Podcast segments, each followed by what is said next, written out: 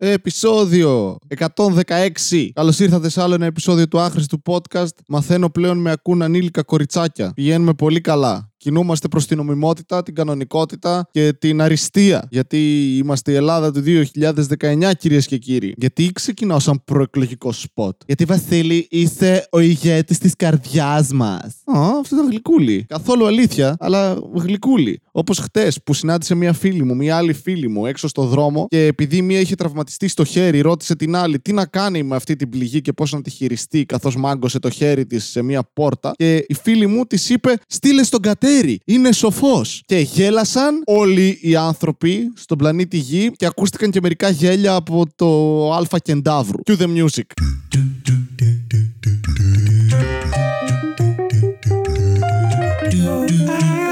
Άχρηστο podcast του Βασίλη Κατερίνη. Άχρηστο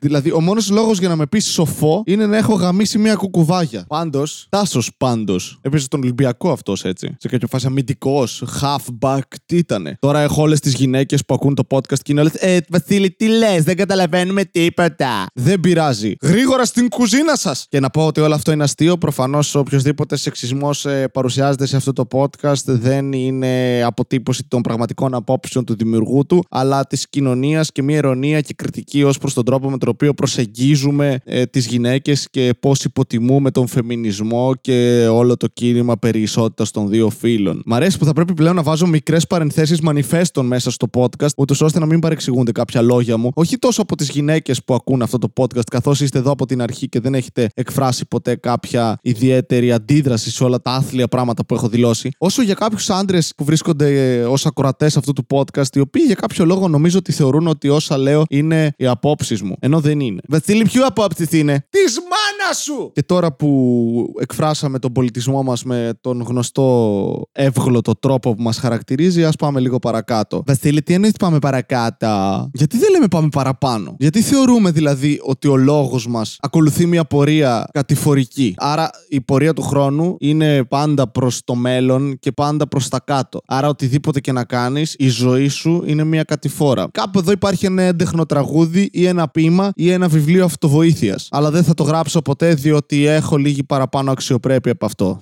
Εντάξει, πλάκα κάνω. Δεν έχω. Έλα, έλα, μεταξύ μας δεν έχω. Σε πολλούς εντωμεταξύ άρεσε το επεισόδιο με τη Δήμητρα που δεν γνωρίζει ε, πολλά πράγματα για το Lord of the Rings. Και όταν λέω πολλά πράγματα, ενώ δεν γνωρίζει τίποτα για το Lord of the Rings. Και σε πάρα πολλούς φίλους μου και φίλους της ακόμα φάνηκε ιδιαίτερα αστείο ότι δεν γνώριζε κάτι. Και όλοι έχουμε μπει στο mode αυτό. Εφού που μαλάκα δεν ξέρει τίποτα και είναι εξαιρετικό επεισόδιο επειδή εσύ φωνάζεις έναν άνθρωπο. Επί της ουσίας είναι σαν όλοι μαζί να παραδεχόμαστε ότι αυτό που μας αρέσει είναι το abuse. Πάρε έναν άνθρωπο ο οποίος δεν γνωρίζει κάτι που εσύ γνωρίζεις και κορόιδεψέ τον ή φώναξέ του για αυτό. Και είναι απίστευτα διασκεδαστικό. Είναι υψηλή κομμωδία. Βασίλη ψυχαγωγία. Και μιας και είμαστε στη λέξη αγωγή, το είχα αναφέρει σε ένα επεισόδιο και το έκοψα από ό,τι θυμάμαι. Υπάρχει ένα κανάλι στο YouTube το οποίο λέγεται Αγωγή. Έχει γύρω στους. Ε, πόσου δεν θυμάμαι, πάρα πολλούς χιλιάδες subscribers εν τέλει. Εντάξει, όχι τρομερά πολλούς, αλλά για τα δεδομένα του καναλιού είναι πολλοί subscribers. Όπου ένας τύπος, λίγο στρατόκαυλος, λίγο γυμναστηριακός κάγκουρας, εκφράζει τις απόψεις του για πάρα πολλά θέματα, όπως γυμναστική, αντρισμός, εθνικισμός και έχει βίντεο του τύπου να πάρουμε την πόλη, όπου μιλάει σαν παιδάκι που ξεχνάει τα λόγια του σε πείμα. Είναι υπέροχο. Είναι α, η στιγμή που κάνει ερωτήσεις στον εαυτό του και μετά κολλάει στο πώς θα εκφράσει την απάντηση σε αυτή την ερώτηση που ο ίδιος έθεσε. Και τώρα θα μου πείτε γιατί να μην τρώω κρέας; Και κάνει μια παύση δύο δευτερολέπτων, κοιτάει την κάμερα πεγνωσμένα και αρχίζει μετά να λέει λέξεις. Μέχρι ο εγκέφαλός του να παράξει κάτι ουσιώδες στο δικό του κεφάλι τουλάχιστον. Στην πραγματικότητα δεν είναι απολύτως τίποτα και δεν βγάζει κανένα νόημα. Και τώρα θα μου πείτε, Βεσέλε, και το podcast σου αυτό δεν είναι. Σκάσε. Ναι, είναι. Αλλά εγώ το ονομάζω τέχνη. Χθε μιλούσα με μια φίλη μου και μου είπε ότι της την ε, έπεσαν σε ένα μπαρ.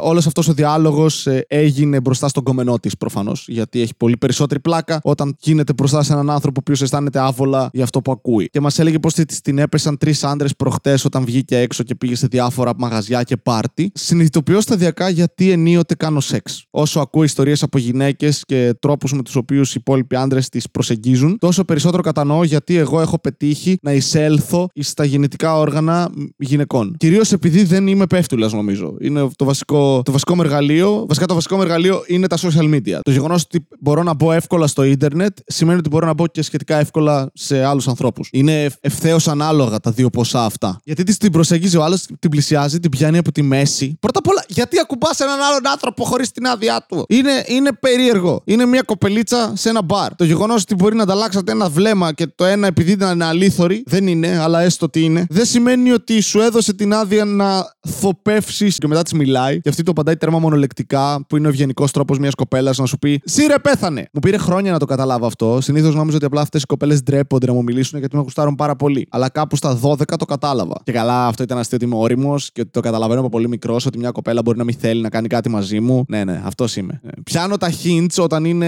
αρνητικά, αλλά ποτέ όταν είναι θετικά. Ε, ε, έλα μπροστά με την κλειτορίδα και παίξει την στο πρόσωπό μου και θα είμαι. Μάλιστα, έχεις κάποιο ιατρικό πρόβλημα και θέλεις τη βοήθειά μου; Όχι, εντάξει. Σεξ, ε, ναι, οκ. Okay. Μπαίνω, περίμενε. Ο άλλος πήγε και τη, απλά της ε, τσούγκρισε το ποτήρι και της έκλεισε το μάτι. Μπράβο, man! Τώρα κέρδισες. Έτσι γαμάς. Έχεις δει μια ταινία όπου ο Τζουντ Λό ή ο Μάικλ Κέιν παίζοντας τον Άλφι πήγανε σε μια κοπέλα και έκαναν αυτό και αυτές τους πήδηξαν. Αλλά ξεχνάς ένα βασικό χαρακτηριστικό το οποίο σας διαφοροποιεί. Αυτοί είναι star του Hollywood. Για κάποιο γαμημένο λόγο πέρα από τις υποκριτικές τους ικανότητες. Είναι όμορφοι. Πολύ. Μια γυναίκα τους βλέπει, χύνει, ξαναχύνει, πίνει λίγο νερό γιατί αφυδατώθηκε, χύνει λίγο ακόμα και μετά τους πληρώνει για να τους πηδήξει. Εσένα, για να σε πληρώσουν ώστε να σε πηδήξουν, πρέπει να έχεις μετατραπεί σε σκηνάκι. Επομένως δεν είναι το ίδιο. Δεν, δεν μπορείς να πας σε μια κοπέλα να της τσουγκρίσει το ποτό σε ένα μπαρ, να κλείσει το μάτι σου και επί τόπου να χύσει. Και να πει Αχ, ναι, εννοείται θα σου μιλήσω, παίδαρε. Όχι, man, don't. Τουλάχιστον δεν την ακούμπησες. Ακούμπησες το ποτήρι της. Το ποτήρι της μπορεί να ασκήσει κάποια μήνυση ή ποινική δίωξη, δεν ξέρω, αλλά η κοπέλα όχι. Και ο τελευταίος απλά ενώ αυτή πήγαινε τουαλέτα, εκεί που μόνη της απομονώθηκε από το κοπάδι, έξυπνος, έμπειρος, δυνατός παίκτης. Πήγε και της χάιδεψε το κεφάλι. Τέρμα ηλίθιος παίκτης. Δεν είναι δύο ετών ηλίθιε. Επίσης, γιατί να χαϊδέψει το κεφάλι ενός άλλου ανθρώπου χωρίς να τον ξέρεις; Μπορεί να έχει ψήρες, ψήλους και άλλες λέξεις από ψή, όπως ψιψίνα ή ψωλή. Δεν το ξέρεις. Άρα μην χαϊδεύεις άγνωστα κεφάλια χωρίς την άδεια του ιδιοκτήτη τους. Αν έχουν κοπεί από το σώμα του ιδιοκτήτη, τότε μπορείς να τα κουμπίσεις. Αλλά μαλάκα τι κάνεις που γίνεται και χαϊδεύει το κεφάλαιο άλλο; Τι, τι θα γίνει; Τι είναι αυτό; Ο συμβολισμός για πίπα, αλλά ευγενική πίπα, gently. Δεν θα πιέσω το κεφάλι σου προς τα κάτω, θα το χαϊδέψω. Θα του δώσω μια προτροπή, όχι προς τα γη, γιατί είμαι ευγενικός άνθρωπος. Είμαι gentleman. Πάμε τουαλέτα μαζί να σου χαϊδέψω λίγο ακόμα το κεφάλι και εσύ να μου χαϊδέψεις το δικό μου. Δούνε και λαβίνη είναι αυτή η σχέση. Όχι, εντάξει, επιστρέφω στο τραπέζι μου χαϊδεύοντα το κάτω κεφάλι μόνος μου. Πού χάθηκαν οι πραγματικοί gentleman κορίτσια; Αυτοί οι άντρες που ερχόντουσαν αφού είχαν στείλει δύο γράμματα αρχικά και είχαν εκφράσει το, το ρομαντικό τους ε, χαρακτήρα και πίπες άλλες τέτοιες και ερχόντουσαν με άλογο στο χωριό σου. Ζητούσαν το χέρι από τον πατέρα σου. Αυτός το έκοβε και τους το έδινε. Και μετά ξεκινούσαν να παίζουν στη σειρά οικογένεια Adams. Πού είναι αυτοί οι άντρες; Πού είναι αυτός ο άντρας που θα έρθει εκεί που θα σου επιτίθενται λύκοι και θα σε προστατέψει; Αυτό είναι πεντάμορφο και το τέρας. Δεν ξέρω γιατί μου ήρθε αυτή η αναφορά.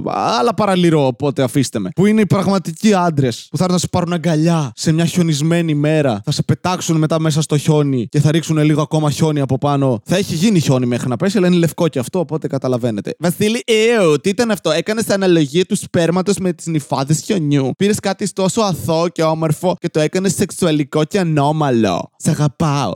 Εγώ δεν είμαι έτοιμος για κάτι τέτοιο όμως, σε παρακαλώ, φύγε. Μην μου χαϊδεύεις το κεφάλι. Νόμιζα το ήθελες. Το πρωί το ήθελα, τώρα όχι. Τώρα δεν έχω κατουρόκαυλες. Εντάξει, φύγε. Εντάξει, πάω να παίξετε το μουνί μου μόνοι μου. Έχουμε ξεφύγει. Αλλά κορίτσια, ναι, που είναι οι πραγματικοί άντρες. Αυτό. Αυτό είναι η, η μόνη μια πορεία που έχω. Πεθάνανε, τους πάτησε το τρένο. Οι μάγκες δεν υπάρχουν πια. Λατρεύω επίσης τον όρο μάγκας. Ο μάγκας της Πηνελόπης Δέλτα. Ο σκύλος από τα μυστικά του Βάλτου. Αλλά το prequel. Οι μάγκες δεν υπάρχουν πια. Εξαρτάται τι ορίζουμε ως μάγκες. Γιατί μια περίοδο μάγκας ήταν αυτός ο οποίος ήταν λίγο ρεμπέτης. Είχε αυτό το μουστάκι του Χίτλερ που μεγάλωσε λίγο παραπάνω στα πλάγια. Και δέρνανε κόσμο δεξιά και αριστερά επειδή κάποιος τους στραβοκοίταξε. Μάγκες. Είσαι μάγκας τώρα εσύ. Όχι. Τότε γιατί κορνάρει. Α, έτσι εκφράζω πλέον ότι είμαι μάγκας με μια κόρνα. Έχουν πέσει τα κριτήρια, ε. Οκ. Αλλά ναι, δεν ξέρω. Πού πήγαν οι πραγματικοί άντρες, ρε φίλε; Αχ, χρυσές εποχές εκείνες που γυρνούσε στο σπίτι αυτός ο πραγματικός άντρας και έδερνε τη γυναίκα του, ε. Όμορφο. Ή που, που αγνοούσε πλήρως την ύπαρξη του παιδιού του αν δεν ήταν πρωτότοκο γιο. Και ακόμη και αν ήταν πρωτότοκο γιο, μπορεί καμιά φορά να του έπεσε κάτι και να έσκυψε λίγο λάθος και να θεώρησε ο πατέρας του ότι είναι γκέι και αναγκαστικά έπρεπε να το γαμήσει πηδήξει, γιατί έτσι δουλεύει, για να τσεκάρεις σε χωριά και στην παλαιότερα στην Ελλάδα, αν ένα παιδάκι έχει τάσεις ομοφυλοφιλίας, το πηγαίνει στην τοπική εκκλησία. Αν εκεί καταλήξει να γλύφει έναν παπά, σημαίνει ξεκάθαρα ότι το παιδί είναι γκέι. Ή πολύ πιστό. Μπορεί να είναι πάρα πολύ πιστό. Γιατί όταν μαθαίνεις ένα παιδάκι να φιλάει εικόνες, μετά όταν οι άνθρωποι που ντύνονται σαν αυτές τις εικόνες εμφανίζονται μπροστά του, το παιδάκι έχει προπονηθεί να φιλάει. Πω, πω, εντάξει, το, το παράκανα τώρα. Νομίζω κάπου εδώ ξεφύγαμε. Όχι τόσο για την εκκλησία, αν και εκεί είναι το επικίνδυνο κομμάτι, όσο για την αναφορά σε παιδοφιλία, καθώς έχω πει ότι πρέπει σιγά σιγά να ξεφύγω από τέτοιες θεματικές, αλλά από την άλλη στο κεφάλι μου δου, δουλεύουν κάπως έτσι οι σκέψεις μου. Ε, οδηγούνται μόνες τους εκεί. Είναι. Τι είναι αστείο, Βασίλη, παιδοφιλία; Βασίλη, δεν υπάρχει κάτι αστείο. Ε, ναι, εντάξει, οκ.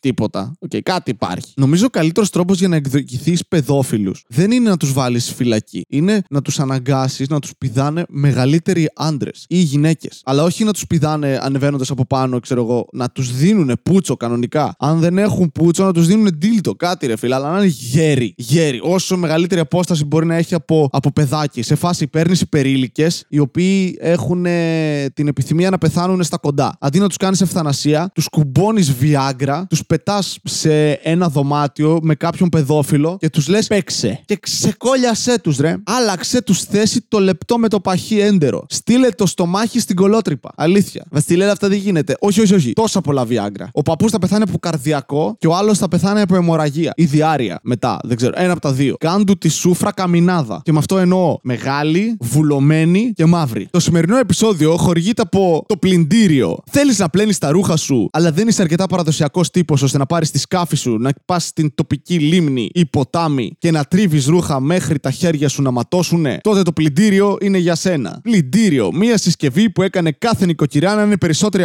αυτόνομη για να έχει περισσότερο χρόνο να φάει ξύλο από τον άντρα της. Πλυντήριο. Γιατί και οι γυναίκες χρειάζονται τα χέρια τους για να βλανιστούν. Πλύνε τα ρούχα των παιδιών σου, μαζεύοντας το σπέρμα από τα εσώρουχά τους, πετώντας το μέσα σε ένα πλυντήριο, πατώντας δύο κουμπάκια. Όλα εν τέλει στους 60. Α μην κοροϊδευόμαστε. Οι ταμπέλες που γράφουν από πίσω είναι για ερασιτέχνες. Πλυντήριο. Βγαίνει και για πιάτα. Αυτό ήταν το 116ο επεισόδιο του άχρηστου podcast. 116. Θα είναι κάποιος αριθμός ε, άμεσης δράσης και αυτός σίγουρα. Επομένως, ε, καλέστε τον αν έχετε κάποιο πρόβλημα. Αν δεν απαντήσουν, δεν ήταν σωστός αριθμός. Ευχαριστώ τους μισούς από εσάς που ακούτε αυτό το podcast. Ξέρετε ποιοι είστε αυτοί που μισώ από τους ακροατές. Βαθύτατα όμως. Θα ελ- ε, ελπίζω κάποια στιγμή να σταματήσετε να το ακούτε το podcast ώστε να κοιμάμαι καλύτερα το βράδυ. Αυτό ήταν ψέμα. Δεν κοιμάμαι καλά τα βράδια. Βασίλη, γιατί δεν κοιμάσαι καλά τα βράδια; Γιατί δεν είσαι δίπλα μου. Αχ, τι ρομαντικά.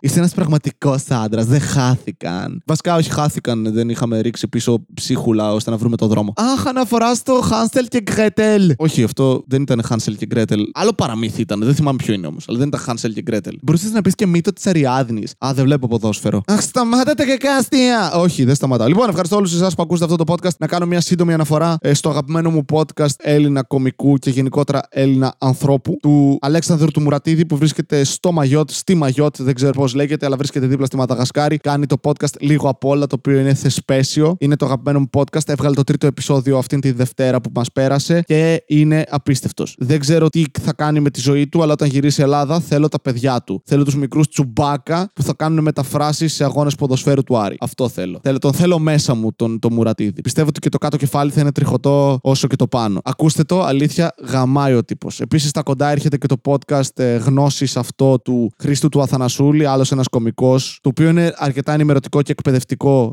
επεισόδιο. Θα βγει και θα είναι όλα τα επεισόδια του έτσι, με συνεντεύξεις με ανθρώπους από άλλους κλάδους. Γενικότερα, από ό,τι φαίνεται, όντως το δικό μου podcast εκ του αποτελέσματος θα είναι το πιο άχρηστο podcast, καθώς δεν θα προσφέρει απολύτως τίποτα. Ενώ όλα τα άλλα προσφέρουν κάτι στους ακροατές. Μία γνώση, μία εμπειρία. Το δικό μου προσφέρει εμένα. Το οποίο δεν το λες και προσφορά, το λες βασανιστήριο. Αυτά από μένα. Ευχαριστώ που ακούσατε. Bye!